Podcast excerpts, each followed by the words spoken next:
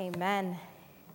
Well, welcome to you once again, and thank you, Chris and worship team, for leading our time of worship.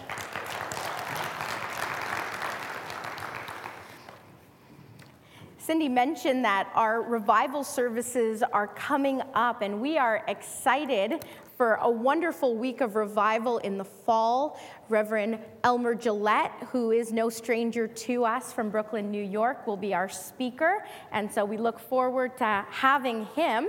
And our soloist for the week, in case you didn't see, is our very own Damien Scott. Why don't you stand, Damien? God bless you. And we look forward to a wonderful week. So make sure you put that on your calendar and join us for that week. Amen? Amen. John and Nancy were dating. But you need to understand that they were an older couple. John was 92 and Nancy was 89. Well, after careful consideration, they decided that they wanted to get married. So one day they went for a stroll and to talk about wedding details. And as they were walking together, they passed a pharmacy. So they decided to go in. They went up to the counter and asked to speak to the pharmacist, and the pharmacist came up. John said, We've decided to get married, and I just wanted to ask you a couple of questions. The pharmacist grinned at them, trying not to laugh. And so John continued and said, Do you have medication for circulation, medication for heart? Uh, do you have medication for Alzheimer's and for indigestion? The pharmacist says, Of course, we, we have all of those things. Nancy then continued on, What about medication for memory problems and vitamins, sleeping pills, heartburn? Do, do, you have things for that? The pharmacist said, Oh, of course, we have a large variety over here. John said, Okay, well, we have one last question. Do you have wheelchairs, canes, adult diapers? Do, do, do you sell all those things? The pharmacist said, in every size and speed, right? They looked at each other, nodded in agreement, and John said, Well, we'd like to use you as our bridal registry.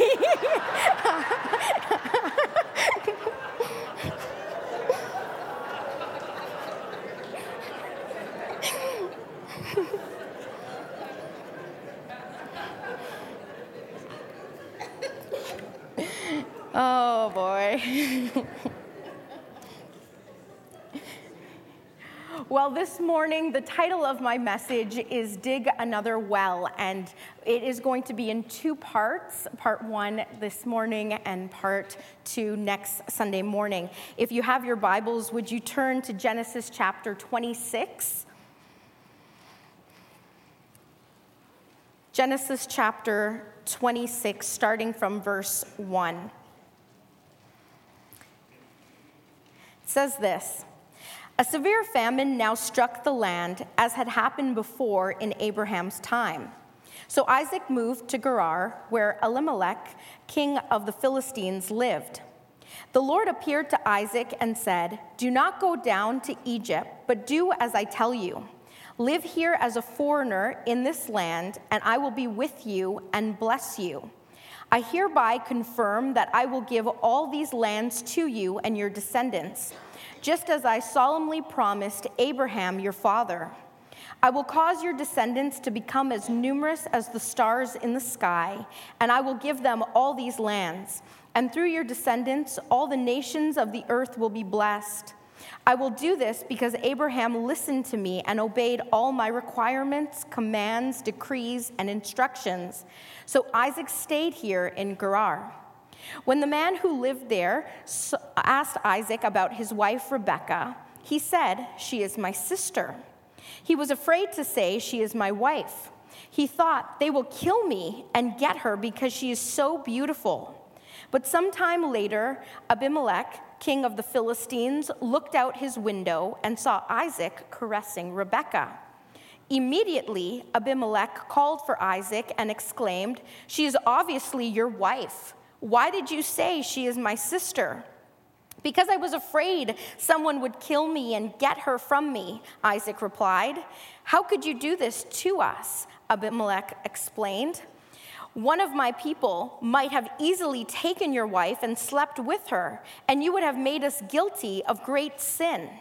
Then Abimelech issued a public proclamation anyone who touches this man or his wife will be put to death. When Isaac planted his crops that year, he harvested a hundred times more grain than he planted. For the Lord blessed him. He became a very rich man, and wealth continued to grow. He acquired so many flocks of sheep and goats, herds of cattle and servants, that the Philistines became jealous of him. So the Philistines filled up all of Isaac's wells with dirt. These were the wells that had been dug by the servants of his father Abraham. Finally, Abimelech ordered Isaac to leave the country. Go somewhere else, he said, for you have become too powerful for us. So Isaac moved away to Gerar Valley, where he set up their tents and settled down. He reopened the wells his father had dug, which the Philistines had filled in after Abraham's death. Isaac had restored the names Abraham had given them. Isaac's servants also dug in the Gerar Valley and discovered a well of fresh water. But then the shepherds from Gerar came and claimed the spring. This is our water, they said, and they argued over it with Isaac's herdsmen. So Isaac named the well Esek, which means argument. Isaac's men then dug another well, but again there was a dispute over it. So Isaac named it Sitnah, which means hostility. Abandoning that one, Isaac moved on and dug another well. This time there was no dispute over it. So Isaac named the place Rehoboth, which means open space. For he said, At least the Lord has created enough space for us to prosper in this land. From there, Isaac moved to Beersheba, where the Lord appeared to him on the night of his arrival. I am the God of your father Abraham, he said. Do not be afraid, for I am with you and I will bless you. I will multiply your descendants and they will become a great nation. I will do this because of my promise to Abraham, my servant. Then Isaac built an altar there and worshiped the Lord. He set up his camp at that place, and his servants dug another well. One day, Kim, King Abimelech came from Gerar with his advisors, Ahuzzath and Phicol, the army commander. Why have you come back here? Isaac asked. You obviously hate me since you kicked me off of your land. They replied, We can plainly see that the Lord is with you, so we want to enter into a sworn treaty with you. Let's make a covenant. Swear that you will not harm us, just as we have never troubled you. We have always treated you well, and we have sent you away in peace. And now look how the Lord has blessed you. So Isaac prepared a covenant feast to celebrate the treaty, and they ate and drank together. Early the next morning, they took a solemn oath not to interfere with each other. Then Isaac sent them home again, and they left him in peace. That very day, Isaac's servants came and told him about a new well they had dug. We found water, they exclaimed. So Isaac named that well Shibah, which means oath. And to that day, and to this day, the town that they grew, grew up there and was called Beersheba, which means well of the oath. At the age of 40, Esau married two Hittite wives, Judith and the other Beeri, and Basemath, the daughter of Elon. But Esau's wives made their life miserable for Isaac and Rebekah. Let us pray. Heavenly Father, we thank you for your word and for the truth that is contained within it. We pray that you would open up our hearts and our minds as we hear from you, and that indeed you would help us to respond accordingly. And so, Lord, may you speak to us now and help us to be uh, people who change and who follow the leading of your Holy Spirit. In Jesus' name we pray. Amen. Amen. A severe famine had struck the land that Isaac was living in. And it happened before in Abraham's time. But now in Isaac's time, this famine had come. So Isaac and his family had no choice but to move. And so they moved to Gerar, which was where Abimelech the king ruled. And this was Philistine territory where the Philistines were ruling at this time. Now, when they moved to Gerar, consider that they didn't know anyone. This was not their home. This was not their people. These people had a different culture. They had different food. It was a complete foreign land. And in this land, they were foreigners. So Isaac probably thought to himself that we're only going to be there temporarily right? We just need a place to go because there's famine in our land. So we're just going to go to Gerar, and then from there, we'll figure out where we're going to go from there. We just need a place temporarily to go. The Lord appeared to Isaac and said, Don't go down to Egypt, but do as I tell you. In verse 3, the Lord says to him, Live here as a foreigner in this land and I will be with you and bless you. He says, I hereby confirm that I will give all these lands to you and your descendants, just as I solemnly promised Abraham your father. I will increase your descendants because of the, numer- the nations of the earth, and they will be blessed.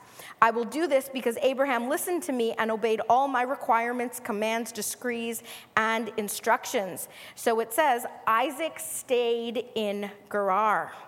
So we see that although there was a famine and he was only there temporarily, God had told him, Stay in this land, stay and live in this land as a foreigner.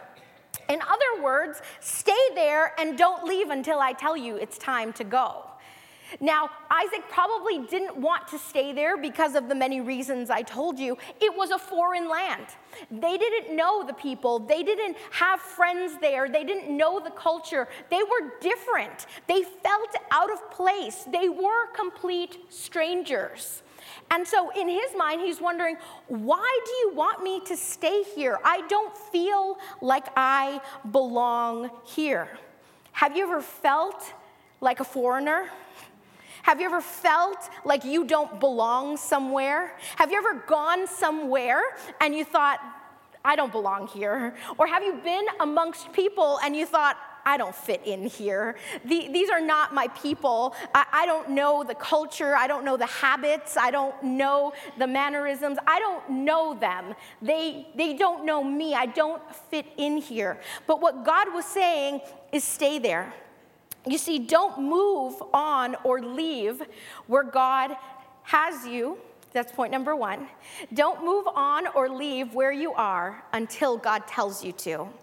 Until God tells you to. There was no reason for Isaac to stay in that Philistine land except for the fact that God told him he wanted him to stay. You see, God had a reason for Isaac being there that Isaac did not know, that Isaac didn't understand. All he knew was God told me to stay here. I don't know why. I don't know for how long. I don't know for what reason, but God has told me to stay, and so he stayed. You may look at your situation and think, this isn't for me. I need to move on. I need to stop. I need to leave. It just isn't for me. I don't belong here. You may look at your situation and think, I don't want to continue living where I live anymore with my family, in that neighborhood, in that city or town, even maybe in that country. But if God has not told you to go, then it's not time yet. You may look at your situation at work and say, I don't want to work here any longer. I don't want to work for that company. I don't want to work for that boss. I don't want to work with those people. But if God has not told you it's time to go, then it's not time to leave yet. You may look at the people that you're amongst and you may think, I don't want to be here anymore. I don't want to be in that church ministry. I don't want to be working with those people. I don't want to help any longer. But if God has not told you it's time to move on and go, then it's not time yet. You see, if you're wondering why I'm still here, be sure that God has a reason. And no matter where you are, if you are in the center of God's will, He will make things happen. It doesn't matter if you're comfortable or uncomfortable. If you are right where God wants you to be, He will be able, no matter where you are, to fulfill His promises to you. And so we need to wait on His timing. We need to trust that He knows what's best for us, even when we don't think that we belong, even when we don't want to stay, even when we want to move on. But if God has not given us the go ahead, then stay where you are. If God has not told us it's time to go, it's time to move, it's time to let go of that, then stay where you are because He has a reason. There are times where things come up. And there are great opportunities or great things, and we need to pray and seek God for direction to ask Him. Not every opportunity that comes knocking on our door is for us.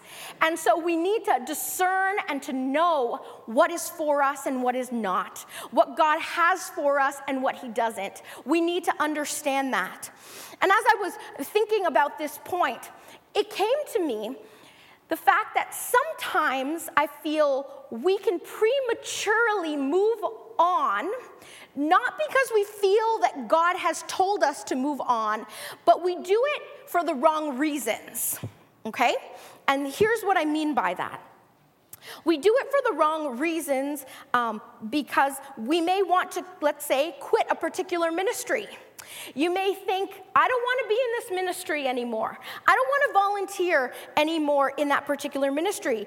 Not because you feel that God has told you to move on to something else, not because you feel that God is calling you to a different area of ministry, but for the wrong reasons because you just aren't having your way, because you can't lead that ministry or you don't like what so and so said to you about that. And so I'm moving on, I'm quitting, I don't want anything to do with this. Do you know what I'm saying? There are times where we can have the wrong attitude and the wrong motivation to do things, and it has nothing to do with God moving us, but we simply move ourselves because we have a bad attitude. There are times where we may say, Oh, I'm leaving the church not because God has told you to leave and to go to another church to invest there or to go and help start another church, but simply because you don't like the way things are being run. Simply because you don't like the fact that the teens are wearing jeans on the stage, or because you don't like that we have a bulletin. You don't like this, you don't like that. Sometimes we can have a bad attitude and blame God for it. Sometimes we can have the wrong reasons, not because God is telling us, but be simply because we get upset about something.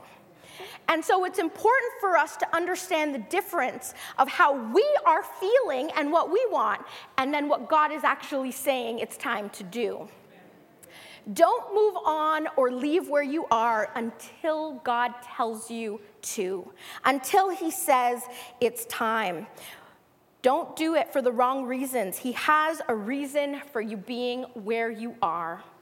So Isaac stayed in Gerar and he didn't leave. Now remember, those weren't his people. They didn't know him, he didn't know them. So the scripture says they asked Isaac about Rebekah because clearly she was a beautiful woman, right? And so why would they ask about her? Well, they probably wanted to know if she was single or she was married, right? And you know, you probably have had, of course, if you were single, wondered, oh, so I wonder if he's available, right? Or, oh, oh, Gloria, you're a beautiful looking woman, right? I wonder, sorry? Thank you. Okay, are, are, are, are you single? She and she's a she, she and, and she's single, right? Okay, so you know, so you may wonder. And so these men were asking about Rebekah. They wanted to know who she was. They wanted to know if she was, in other words, available. Isaac said that she was his sister. He said that she was his sister not because that was the truth, but because he was afraid to tell the truth. So he was afraid to tell them that she was actually his wife. He was afraid to tell them the truth. Have you ever been afraid to tell the truth? Have you ever been afraid to actually say what actually happened? Have you ever been afraid to tell the truth? Out of fear that you would get in trouble, out of fear that you would be punished, out of fear that you would le- be looked upon in a different way, in a different light? Have you ever been f- afraid of the consequences that you might receive? You see, sometimes in telling the truth, it can be scary because we might not know the outcome. We don't know what's going to happen to us. But I tell you, don't be afraid to tell the truth. Don't be afraid to tell the truth. Isaac lied because he was afraid, and it actually ended up causing more problems because of the fact that he lied. Isaac was afraid because he thought, in telling the truth, that the men would kill him okay, and take Rebekah for themselves. So he thought, if they find out that she's really my wife, then they're gonna kill me so that they can have her for themselves. That is the reason that he didn't tell the truth. Even though there were times where we may feel afraid or worried to tell the truth, it is important that we do. You see, there are times when doing the right thing means doing the hard thing. Doing the right thing means doing the hard thing. And that hard thing can sometimes be telling the truth. Telling the truth may end up costing us time, money, resources, sleep, but it's better to know at the end of the day that your conscience is clear and your mouth and your heart is clean. That you don't have to remember the lie that you told, that you don't have to keep it up, or you know that when you tell a lie, you have to tell another lie to cover it up, and then another lie to cover it up. And then you have to remember what did I tell Chris, or what did I tell Bill? Is that the same story I told Ethel? Like, you know, when we tell the truth, we never have to remember what we say because it's the truth. God wants us to be people who are truthful people who tell the truth, people who are honest. Colossians chapter 3 verse 9 says, "Do not lie to each other, since you have been taken off your old self with its old practices." See, Isaac lied and thought he had gotten away with it. But one day the king saw him caressing Rebekah. And the king was no fool. He knew, you know, that's not the way that you touch your sister, right? And he knew that was his wife. He calls him in and calls him out on his lie. Have you ever been called out on a lie? He calls him in, and of course, he would have been embarrassed. He would have been uh, worried that now he would get in trouble. This is the king that he lied to. But the king didn't want to punish him. The king wanted to help Isaac realize that in him lying, he could have actually caused more harm. The king says to him that by lying, one of the other men, one of the Philistine men, could have come and taken Rebekah because they were told she was single. They were told that she wasn't married. They were told that's his sister. And you see, by lying, sometimes we can actually cause a bigger problem. Sometimes lies can lead to even bigger problems. Sometimes we feel we have to lie, but then we realize I didn't actually have to say that. I didn't actually say that. And you may say, well, what about the times where I need to? right? Like a little white lie, or sometimes, you know, people ask me something and I don't want to say it, so, so I tell them something else. Guess what? If somebody asks you something and you don't want to answer, there are nice ways to say, it's none of your business, right? there are nice ways to say, you know, I don't think that's an appropriate question, or I would prefer not to answer, or, you know, that's not really something I want to get into. There are nicer ways to say that, which leads me to say, mind your business, right? Know what is appropriate and what's not. Because sometimes people ask things that are not appropriate, right? Sometimes people ask you things and you actually wonder did they really think that was appropriate to ask? And so it's important for us not to put people in situations where it causes them to lie, and also for us to not lie just to get out of situations, but instead, maybe in a different, nicer way, tell them that's not something you feel comfortable talking about. But nonetheless, don't be afraid to tell the truth. Lies only lead to more lies, more troubles, more problems, and ultimately more consequences. When we lie, not only do we lose our credibility, but we also compromise our integrity and we dishonor God. Proverbs chapter 12, verse 22 says, The Lord detests lying lips, but he delights in people who are trustworthy. The Lord detests lying lips. Be careful not to bring that upon yourselves unnecessarily. Don't be afraid to tell the truth. So, Isaac lied, but you also may recall that in previous chapters in Genesis, that Isaac's father, who was Abraham, did the same thing. Isaac's father, Abraham, did the same thing with his wife, Sarah, when he was asked who Sarah was, and he said he claimed she was his sister, also for fear that the people that asked him would kill him because of that. Do you see how that the fact that Abraham set that example, it was passed down to his son Isaac now? Understand this that it doesn't matter how old your children, grandchildren, nieces, or nephews, or people that you're around are, but oftentimes children mimic what they see. Children repeat the things that they hear. Children do as they see. And so it's important for us and for you, as role models, parents, guardians, whoever you are, to set that example.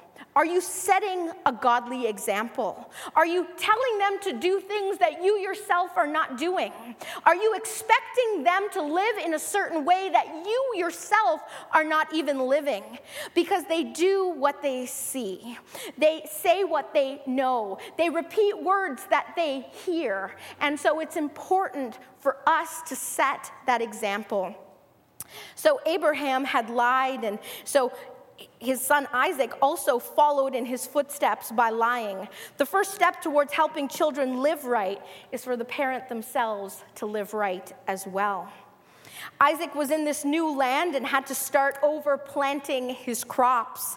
He didn't have anything much because of the famine that had devastated the land he was living in. And so he didn't have very much. So, in other words, he had to start from scratch. He had to start over. Have any of you ever had to start over? have any of you ever had to start from scratch? Some of you I know have come from a different country and you had to start over. You came with hardly anything. You came with just a little bit of money and you had to build. You had to work hard. You had to build up your life from scratch. Maybe you've had to start over from, you know, being um, separated or divorced or coming out of a relationship and you had to start over in rebuilding or, or getting things back together. Maybe you've had to start over for, in your job situation where the things that you worked so hard at, you had to leave behind and maybe you started a completely different career, but you had to start over or maybe it's starting over when it comes to school and the program that you're in, or the courses that you had to take, or in a ministry. There are times in our lives where, like Isaac, we have to start over, where we have to start from scratch. But the thing to remember is that we're not necessarily starting with nothing but we're starting with experience. We're starting with a new mindset. And so Isaac came and he didn't have very much, but he planted what he did have. And we see that God's blessing was so heavy upon him that he harvested, in verses 12 and 13 tell us, that in that year he harvested a hundred times more grain than he planted.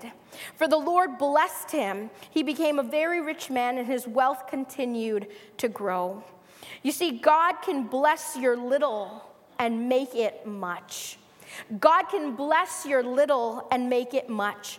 God's blessing was so heavy upon Isaac that he went from barely enough to more than enough. He went from not having to having more than he needed. There were times in his life, uh, like I'm sure there were times in your life, where you may wonder Am I going to make it? Am I going to have enough? Am I going to get through this? Am I going to be able to make it this month?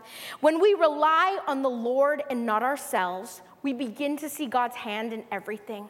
When we learn to give whatever it is that we have, no matter how small or how big, and we give it over to God, He blesses it and He's able to use it. When we rely on His strength, when we rely on His blessing, when we rely on His provision, He provides more than enough. He provides not everything we want but everything that we need. He provides. He is a good God. He provides what we need. One of my favorite verses is Psalm 37, verse 25. And David says this I was young and now I am old, yet I have never seen the righteous forsaken or the children begging bread. You see, what David was saying was he was testifying to the fact that he has seen God's goodness, to the fact that he has seen that he has never seen God not provide for his people, that he has never seen God not show up when his people needed him the most.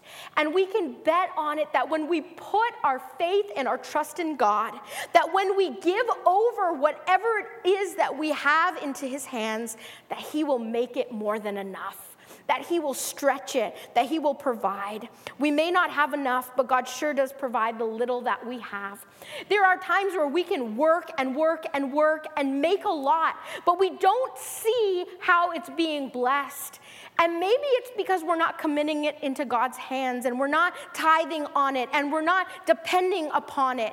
And maybe that's something that you need to start doing.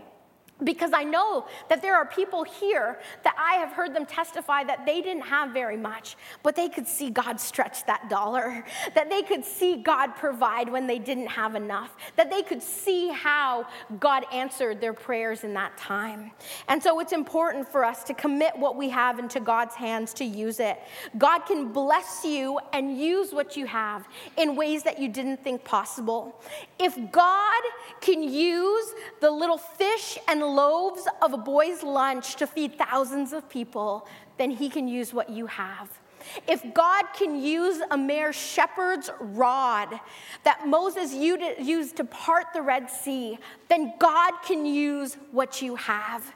If God can use a widow's oil to continue to go and go and not run dry, then God can continue to provide for you. You see, God is able to bless your little and make it much. When we commit it into His hands and we give it over to Him. God blessed Isaac and he was faithful to him because Isaac decided to walk in obedience to God. When God told him not to leave, he stayed. You see, one thing it's important for us to understand is that yes, God can bless who He chooses to bless, but a lot of times we need to understand that He tells us that there is a condition to the blessing that we are to get. If you follow my commands, if you walk in my ways, if you follow my decrees, you see, we cannot expect to live any way that we desire to live and God is just going to bless us. we cannot expect to do our own thing and just call upon God when we need Him to give us whatever we need.